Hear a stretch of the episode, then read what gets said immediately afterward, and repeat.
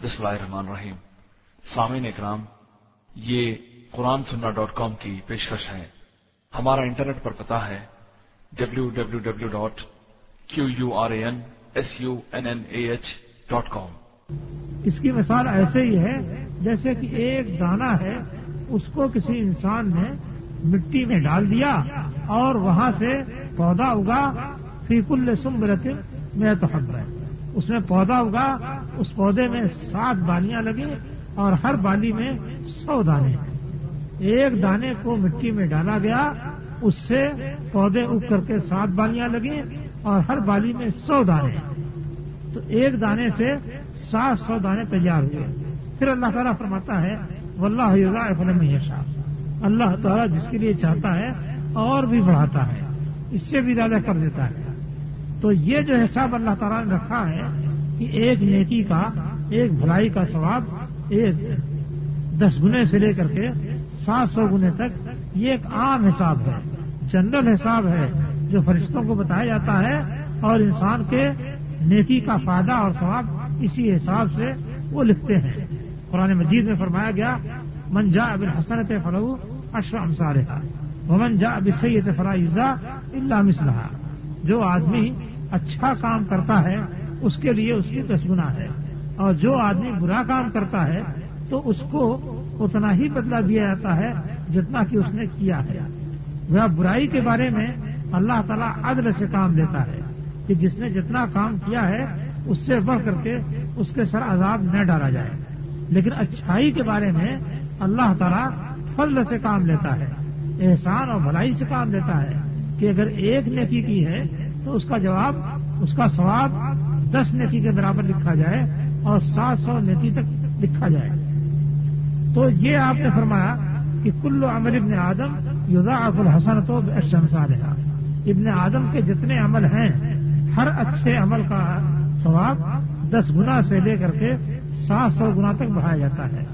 قال اللہ تعالی اللہ سوم و اناج اللہ تعالیٰ نے فرمایا کہ مگر روزے کا معاملہ اس سے مختلف ہے۔ روزے کے بارے میں یہ حج بندی نہیں ہے کہ اس کا ثواب دس گنا سے لے کر کے سات سو گنا تک بڑھایا جائے گا۔ بلکہ روزے کے بارے میں ایک مطلب چھوٹ ہے۔ اللہ تعالیٰ کتنا بڑھائے گا اس کا کوئی حساب نہیں ہے۔ کیوں یہ بات رکھی گئی ہے؟ اللہ تعالیٰ فرمایا کہ فین نہ لی وہ انا عجیب ہی کیونکہ روزہ میرے ہی لیے ہے اور میں ہی اس کو جزا دیتا یعنی اگر کوئی آدمی واقعی معنوں میں روزہ رکھتا ہے، تو یہ روزہ دکھاوے کے لیے نہیں ہو سکتا ہے۔ یہ اللہ تعالیٰ ہی کے لیے ہوگا۔ دیکھیے، نماز آدمی پڑھتا ہے تو اس میں تو ہو سکتا ہے کہ نماز دکھاوے کے لیے پڑھ رہا ہو، اس لیے کہ کسی نہ کسی جگہ پڑھے گا۔ دیکھنے والے موجود رہیں گے، گزرنے والے دیکھ سکتے ہیں، دوسرے نماز پڑھنے والے دیکھ سکتے ہیں۔ تو اس کی نیت میں حتور آ جائے، لمبی نماز پڑھنے لگے اور یہ سوچے کہ جو لوگ دیکھیں گے، وہ یہ سوچیں گے کہ صاحب، بڑا نیک ہے، بڑا عبادت گزار ہے، بڑا اللہ تعالیٰ سے ڈرنے والا آدمی ہے اور بڑی اس کی عبادت و ریاضت کر رہا ہے۔ لہذا ذرا نماز لمبی پڑھوں تو نماز تو آدمی لمبی پڑھ سکتا ہے لوگوں کے دکھاوے کے لیے۔ اسی طریقے سے زکوٰۃ دے تو ہو سکتا ہے کہ پیسے نکال کر کے زیادہ مقدار میں دے اور یہ سوچے کہ کم از کم جس کو دوں گا، وہ سوچے گا کہ صاحب، بڑا سخی ہے، بڑا دریا دل ہے۔ اور یہ بھی کوشش کرے کہ کچھ اور لوگ بھی دیکھیں کہ صاحب، اس نے اتنا چندہ دیا، اتنے پیسے دیے، فلاں جگہ اتنا کام، اتنا پیسہ خرچ کیا، فلاں جگہ فلاں نیک کام بنوا دیا، اور فلاں جگہ فلاں اچھا کام کروا دیا۔ یہ سوچے اور اس بات کو سچانے کے لیے آدمی کھلی کھلی جگہوں پر کچھ زیادہ خرچ کرے تاکہ اس کا نام ہو۔ چلیے، ایک کمرہ بنوا دیا تو اس پر اپنا نام بھی لکھوا دیا تاکہ جو بھی آئے وہ سوچے کہ صاحب فلاں صاحب تھے، انہوں نے یہ کاریہ خیر کیا تھا۔ تو ان کاموں میں تو ریاکاری ہو سکتی ہے۔ اللہ تعالیٰ فرماتا ہے کہ مگر روزے میں ریاکاری نہیں ہو سکتی۔ اگر آدمی واقعی معنوں میں روزہ رکھتا ہے، تو یہ اللہ تعالیٰ ہی کے لیے ہوگا، اس میں ریاکاری نہیں ہوگی۔ اس لیے کہ آدمی اگر ریاکاری کے لیے روزہ رکھنا چاہتا ہے، تو کیا آخر کر سکتا ہے؟ زیادہ سے زیادہ ایسی شکل اختیار کر سکتا ہے کہ دیکھنے والے یہ سمجھیں کہ صاحب یہ روزہ رکھے ہوئے اللہ کی راہ میں مشقت برداشت کر رہا ہے۔ تو یہ کام تو اس طرح بھی آدمی کر سکتا ہے کہ تنہا جب اپنے کمرے میں جائے تو مزے سے بارش پی لے، ٹھنڈا پی لے اور کھا لے، اپنا پیٹ بھر لے اور اس کے بعد باہر نکلے، لوگوں سے سابقہ پیش آئے، لوگوں کو دیکھے تو اپنا منہ بگاڑ لے ہوٹ بڑھا لے، منہ بگاڑ لے چہرہ ٹیڑھا کر لے، جس سے محسوس ہو کہ صاحب بڑی بھوک لگی ہوئی ہے، بہت تڑپ رہا ہے، بہت پریشان ہے۔ تو روزے کے اندر ریاکاری اگر آدمی کرنا چاہے، تو اس کے لیے ضروری نہیں ہے کہ واقعی معنوں میں وہ بھوکا پیاسا رہے، بلکہ اس کے اندر بالکل عین ممکن ہے کہ واقعی معنوں میں تو وہ کھاتا پیتا رہے، لیکن لوگوں کو دکھلانے کے لیے اپنا منہ بگاڑ دیا کرے اور اپنے آپ کو بھوکا پیاسا ظاہر کرے۔ تو اللہ تعالیٰ نے اسی لیے فرمایا کہ ہر نیکی کا ثواب تو دس گنے سے لے کر کے سات سو گنے تک بڑھایا جاتا ہے۔ مگر روزے کا معاملہ اس سے مختلف ہے، کیونکہ روزہ میرے ہی لیے ہے اور اس کا بدلہ بھی میں ہی دوں گا۔ اور نیکیوں کے ثواب اور بدلے تو فرشتے لکھتے ہیں، لہذا ان کو جو مقدار بتا دی گئی ہے، اس مقدار میں وہ لکھتے ہیں۔ لیکن روزے کا جو ثواب ہوگا اور اس کی جو مقدار ہوگی، اللہ تعالیٰ اس کو خود مقرر کرے گا اور خود متعین کرے گا۔ اور اللہ تعالیٰ کے ہاں کوئی حد نہیں ہے وہ اللہ فلم شاہ اللہ تعالیٰ جس کے لیے جس قدر چاہتا ہے، بڑھاتا ہے۔ اس لیے روزے کا ثواب بھی جس قدر اللہ تعالیٰ چاہے گا، بڑھا کر کے دے گا۔ اس میں سات گنے کی یا دس گنے کی یا سات سو گنے کی کوئی حد اور پابندی نہیں ہوگی روزے میں اللہ تعالیٰ نے انسان کو نفس کے اوپر کنٹرول کی بھی تعلیم دی ہے۔ اور یہ بھی بڑی اہم چیز ہے۔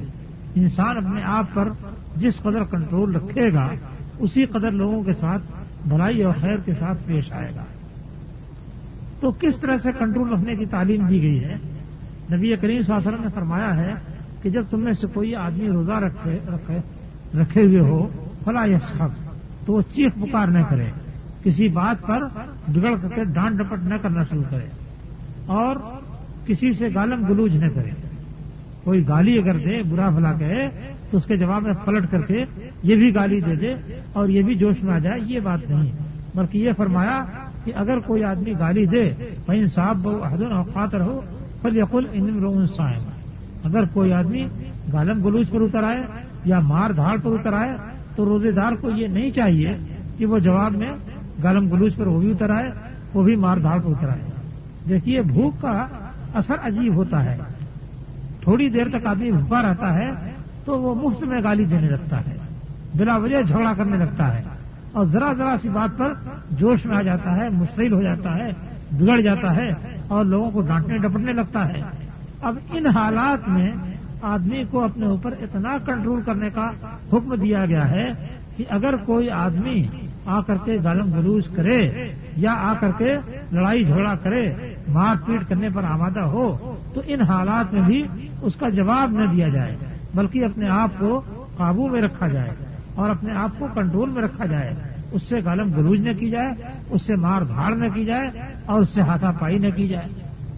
اب جب اس خطرے کی حالت میں آدمی اپنے آپ پر اپنا کنٹرول رکھے گا، تو عام حالات میں جبکہ کھا پی کر کے آسودہ ہے طبیعت شیر ہے اور لڑنے جھگڑنے کا جی نہیں چاہ رہا ہے، ان حالات میں ظاہر بات ہے کہ وہ اور بھی زیادہ پرہیز کرے گا اور بچے گا۔ اس طرح سے اسے ایک تعلیم اور ایک تربیت حاصل ہوگی کہ لوگوں کے ساتھ کس طرح کا شریفانہ معاملہ کرنا چاہیے اور لوگوں سے کس طرح شرافت سے پیش آنا چاہیے۔ کسی قسم کا جھگڑا اور فساد نہیں ہونا چاہیے۔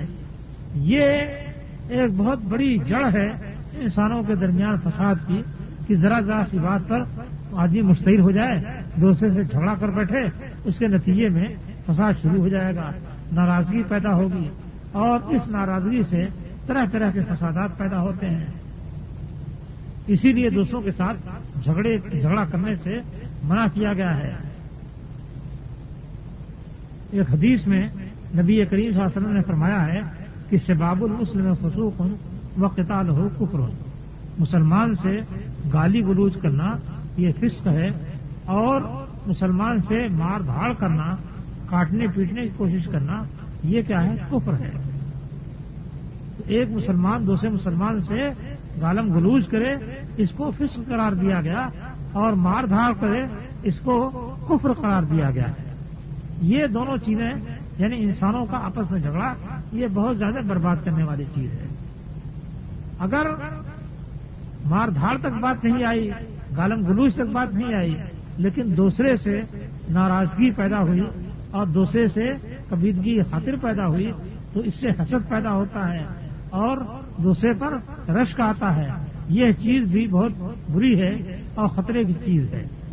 نبی کریم صاحب نے فرمایا ہے کہ اس دب علیکم داول امن تمہاری جانب امتوں کی بیماریاں دھیمی چال چلتی ہوئی چلی آئیں پچھلی قوموں میں جو بیماریاں پیدا ہوئی تھیں اور جنہوں نے قوموں کو ہلاک کیا، وہ بیماریاں تمہاری طرف بھی دبے پاؤں چلی آئیں۔ الحسد و البغضا ہو فرمایا کہ وہ بیماریاں کیا ہے حسد اور بغض ہے۔ کسی دوسرے کو دیکھ کر کے حسد کرنا کہ میرے پاس سائیکل ہے، اس کے پاس کار کیوں ہو گئی؟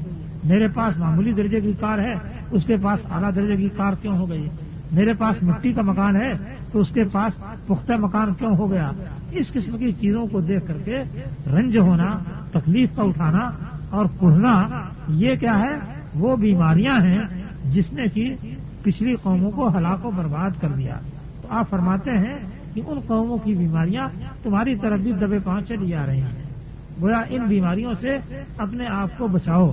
اللہ تعالیٰ نے جن حالت میں رکھا ہے، جس حالت میں بھی رکھا ہے، اس حالت میں اس کا شکر ادا کرو اور اس کی نعمت کی قدر کرو۔ اسی لیے آپ نے فرمایا کہ تم ایسے آدمی پر نظر ڈالو جو تم سے کمزور ہے۔ آدمی جو بھی ہے، جیسا بھی ہے، وہ بہرحال جب لوگوں میں نظر دوڑائے گا تو ایسے آدمی کو دیکھے گا جو اس سے بھی زیادہ کمزور ہے۔ تو فرماتے ہیں اس پر نظر ڈالو، کیونکہ جب اس پر نظر ڈالو گے تو یہ اس بات کے زیادہ لائق ہوگا کہ اللہ تعالیٰ کی نعمت کا شکر ادا کرو۔ اور اگر تم میں سے جو لوگ اوپر ہیں، تم سے جو اوپر ہیں ان پر نظر ڈالو گے تو اللہ تعالیٰ کی نعمت کی قدر نہیں ہوگی۔ سوچو کہ صاحب، ہم کس مصیبت میں پڑے ہوئے ہیں؟ دیکھو، فلاں تو بڑے آرام سے ہیں۔ تو حسد بھی پیدا ہوگا اور اللہ تعالیٰ کی نعمت کی ناقدری بھی پیدا ہوگی۔ آپ نے فرمایا ہے کہ وہ فساد عادل بہن ہے حال ہے آپس میں ایک دوسرے سے بگاڑ رکھنا، ایک دوسرے سے رنجش رکھنا، یہ یہ موڈ دینے والی چیز ہے۔ فساد عادل بہن ہے الحال۔ آپس میں فساد رکھنا یہ موڈ دینے والی چیز ہے۔ موڈنا کیا کہتے ہیں؟ وہ استرا ہوتا ہے، جس سے کہ بال مڑتے ہیں۔ تو گویا باہمی فساد ایک طرح کا استرا ہے جو کہ مڑتا ہے۔ پھر آپ فرماتے ہیں کہ لا اقولو تحرق الشار ولیکن تحرق الدین۔ میں یہ نہیں کہتا کہ یہ باہمی فساد جو ہے، یہ بال موڑتا ہے، بلکہ یہ دین موڑتا ہے۔ جس طریقے سے استرا یہ بال کو موڑ دیتا ہے، اسی طریقے سے باہمی رنجش اور ایک دوسرے سے ناراضگی، یہ انسان کے دین کو موڑ دیتی ہے۔ اب اس طرح کا حالات جانتے ہیں، بال مڑتا ہے، کھوپڑی بالکل چکنی کر کے چھوڑ دیتا ہے۔ تو جب باہمی فساد یہ دین کو موڑ دے گا، تو ظاہر بات ہے کہ دین بالکل صاف ہو جائے گا اور کچھ باقی نہیں رہ جائے گا۔ تو باہمی رنجش اور باہمی فساد سے بچنے کا اتنا حکم دیا گیا ہے اور اتنا زیادہ اس کو خطرناک بتایا گیا ہے اور رمضان کا جو روزہ ہے وہ اس کی بھی تعلیم دیتا ہے کہ باہمی رنجش اور باہمی فساد سے کس طرح سے بچا جائے۔ نبی کریم صلی اللہ علیہ وسلم نے ایک موقع فرمایا کہ من خواب رمضان ایمان و احتسابن وہ پھر لہو متقدم جو آدمی ایمان کے تقاضے کی بنا پر اور ثواب کی نیت سے رمضان کے روزے رکھے تو اس کے پچھلے گنا بخش دیے جائیں گے۔ ایک آدمی اگر پچاس برس، ساٹھ برس کا ہو گیا ہے تو پچاس، ساٹھ برس کے اندر اس نے کتنے گناہ کیے ہوں گے، کتنی کوتاہیاں کی ہوں گی اور کتنی اللہ تعالیٰ کی نافرمانی کی ہوگی، اس کا اندازہ کرنا مشکل ہے۔ اب نبی کریم صلی اللہ علیہ وسلم کی طرف سے کتنی بڑی خوشخبری اور بشارت ہے کہ ایمان کے تقاضے کی بنا پر اور ثواب کی نیت سے کوئی شخص اگر رمضان کا روزہ رکھتا ہے تو اس کے پچھلے گنا بخش دیے جاتے ہیں۔ پھر آپ نے ایک اور بات فرمائی کہ ومن قام رمضان ایمان و احتساب وہ پھر لہو ماتقدم بھی اور جو آدمی رمضان میں قیام کرے ایمان کی وجہ سے اور ثواب کی نیت سے، تو ایسے آدمی کے پچھلے گناہ بخش دیے جاتے ہیں۔ اور پھر فرمایا کہ ومن قام لہرت القدر ایمان و احتساب وہ پھر لہو ماتقدم جو آدمی لہرت القدر میں قیام کرے، ایمان کی وجہ سے اور ثواب کی نیت سے، تو اس کے پچھلے گنا بخش دیے جائیں گے۔ لہرت القدر کیا ہے؟ رمضان کی بیس تاریخ لے لیجیے یعنی اکیسویں رات سے لے کر کے آخری رات تک۔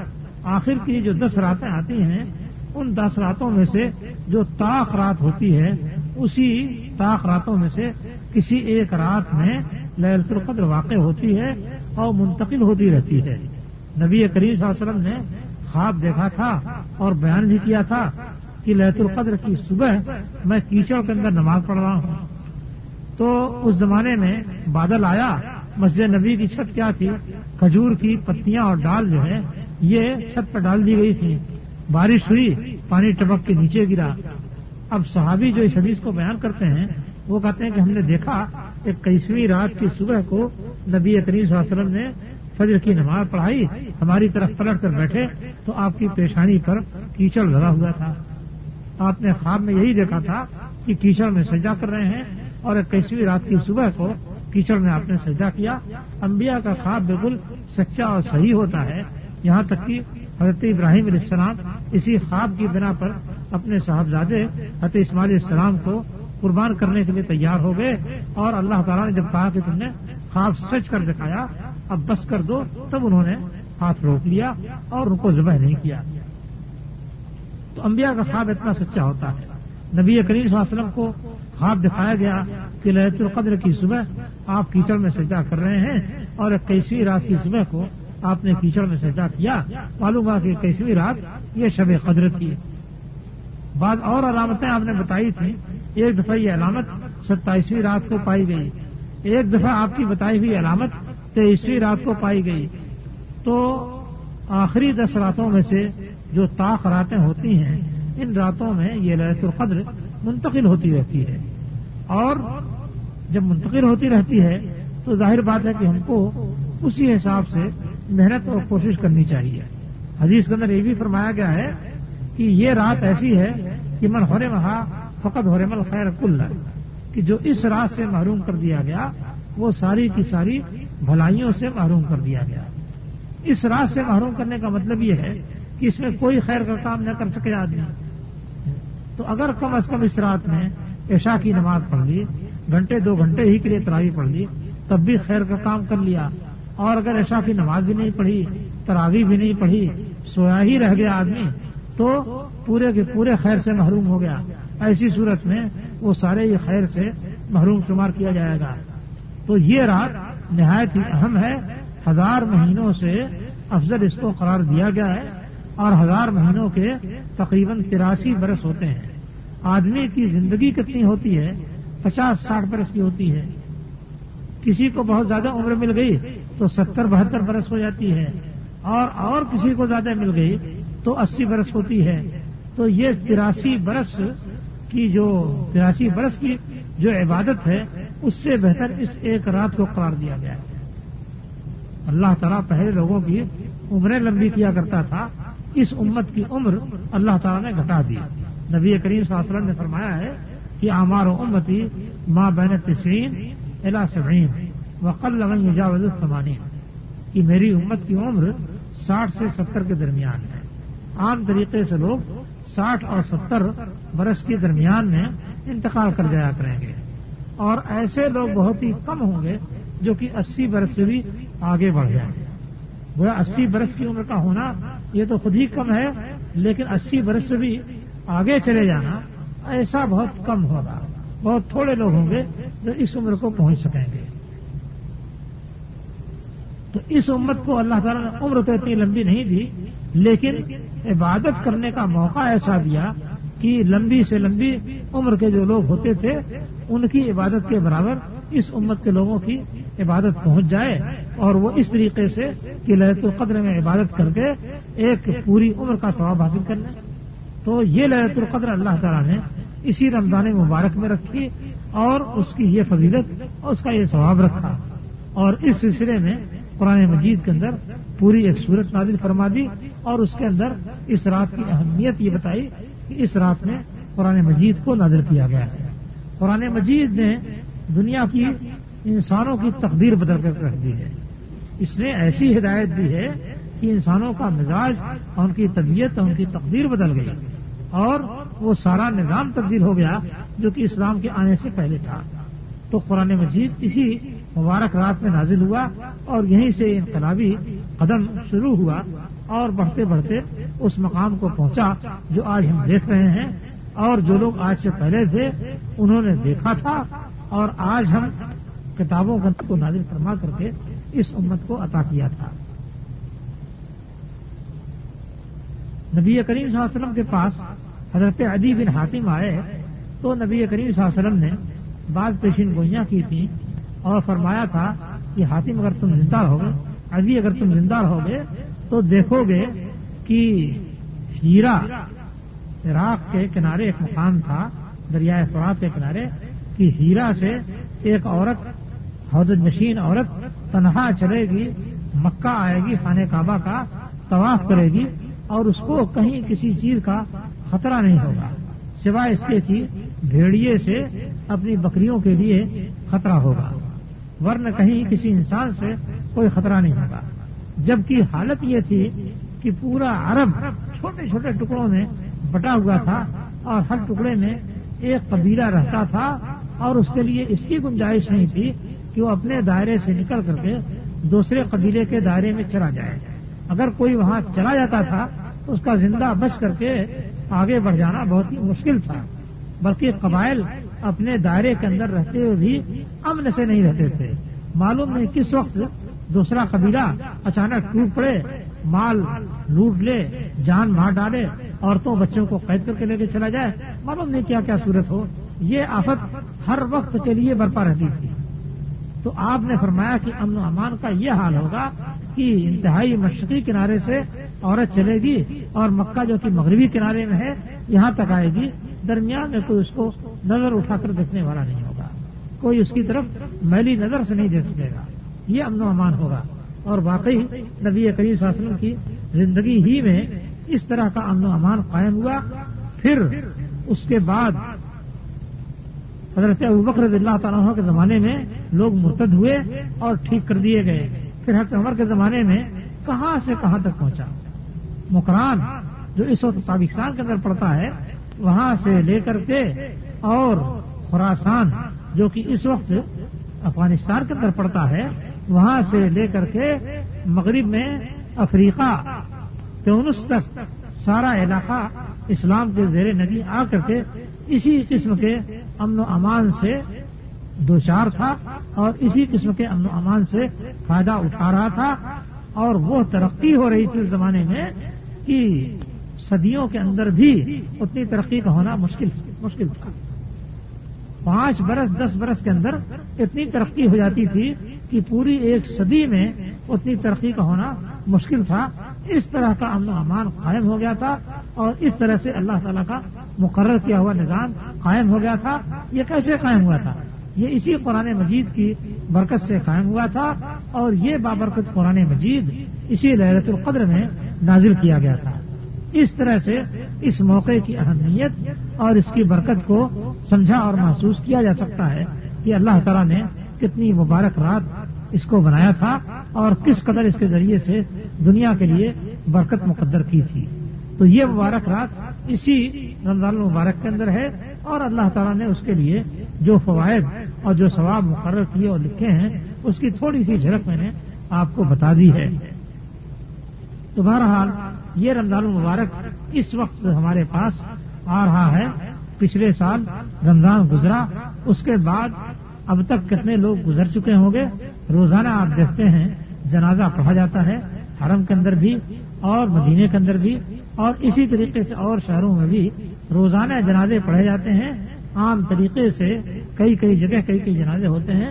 تو بہت سارے لوگ جو پچھلے سال رمضان المبارک کو پا گئے تھے اور اس کی نعمت سے برابر تھے۔ اس سال وفات پا چکے ہیں اور اس نعمت سے محروم ہو چکے ہیں۔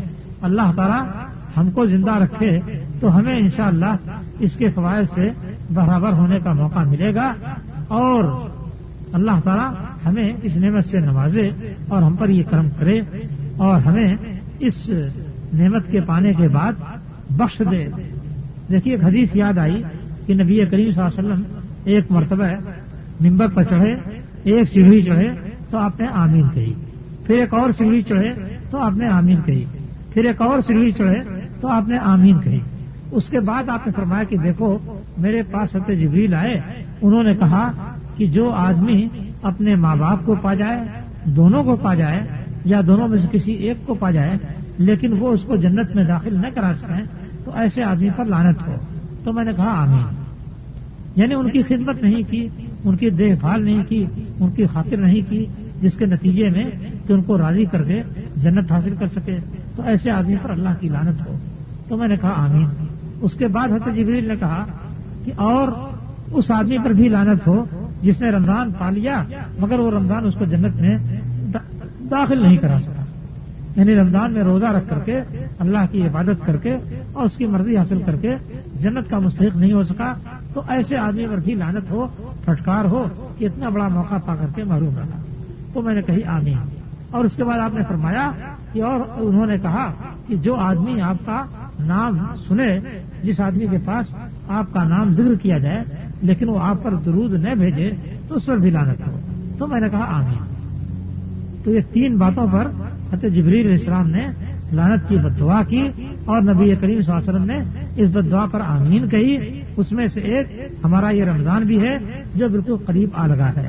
لہذا اس رمضان کو ہم خوش دلی کے ساتھ اس رمضان کا استقبال کریں اور اس رمضان کے جو احکام ہیں، جو فرائض ہیں اور اس کے اندر جو چیزیں مصنون ہیں، ان کو ادا کرنے کی کوشش کے ارادے کے ساتھ قائم رہیں اور کوشش بھی کرتے رہیں۔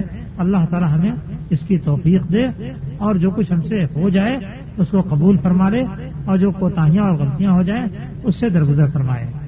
سبحان رب رب العزت السلام علیکم سلیم الحمد للہ پہلا سوال ہے، صبح اذان کے ساتھ بہت ہی جلدی نماز پڑھنا، جبکہ دوسری مساجد میں بہت تاخیر کے ساتھ جماعت کھڑی ہوتی ہے، کیا اذان ختم ہوتے ہی نماز شروع کی جا سکتی ہے؟ کیا یہ مانا یہ ہوتا ہے کہ نماز کا وقت ہو گیا ہے اور نماز کا وقت ہو جائے تو نماز پڑھنی درست ہے۔ اس میں کوئی حرض کی بات نہیں ہے۔ لہذا اگر مسلی شروع میں آ جاتے ہیں تو اسی وقت نماز پڑھنی چاہیے۔ اور اگر مسلی دیر سے آتے ہیں تو تھوڑا انتظار کرنا چاہیے۔ نبی کریم صلی اللہ علیہ وسلم کا طریقہ یہ بتایا گیا ہے کہ عشاء کی نماز میں جب مسلی شروع میں آ جاتے تھے تو آپ شروع میں پڑھ دیتے تھے۔ اور اگر مسلی آنے میں دیر کرتے تھے تو آپ تاخیر کرتے تھے۔ اب اسی پر باقی اوقات کو بھی قیاس کریں گے یعنی فجر کی نماز بھی اسی طریقے سے جلدی یا دیر کر کے پڑھی جا سکتی ہے۔ سوال، رمضان المبارک میں نبی اکرم صلی اللہ علیہ وسلم سے کتنی رقط تراوی کی نماز ثابت ہے؟ برائے مہربانی، ہم لوگ حنف المذہب کے ماننے والے ہیں، کیا ہم یہاں گیارہ رقط تراوی نماز پڑھ سکتے ہیں؟ وضاحت فرمائیے، قرآن و حدیث کی روشنی۔ نبی صلی اللہ علیہ وسلم سے تراویح کی نماز ما وطر کے گیارہ رقط ثابت ہے اور اس سے زیادہ کا ثبوت نہیں ہے۔ حضرت عائشہ اللہ تعالیٰ عنہ سے صحیح بخاری کے اندر حدیث ہے کہ ان سے پوچھا گیا کہ نبی وسلم کی نماز، رات کی نماز رمضان میں کس طرح تھی؟ تو انہوں نے فرمایا کہ رات کی نماز چاہے رمضان ہو یا غیر رمضان ہو۔ فضل جی، شیخ صفر رحمان مبارک حفظ اللہ کا فصل خطاب سماعت فرما رہے ہیں، رمضان کے استقبال کے موضوع پر۔ یہ کیسٹ نمبر پہلی کا دوسرا رخ آپ نے سماعت فرمایا۔ سوال ہے جو آپ کی نشست ہم آپ کی خدمت میں دوسری کیسٹ میں ریکارڈ کر رہے ہیں، اسے سننا نہ بھولیے۔ یاد رہے یہ کیسٹ ہم آپ کی خدمت میں مکتب دعوت الجالیہ، تراکیل اور بات عشر کے تعاون سے پیش کرنے کی اجازت حاصل کر رہے ہیں۔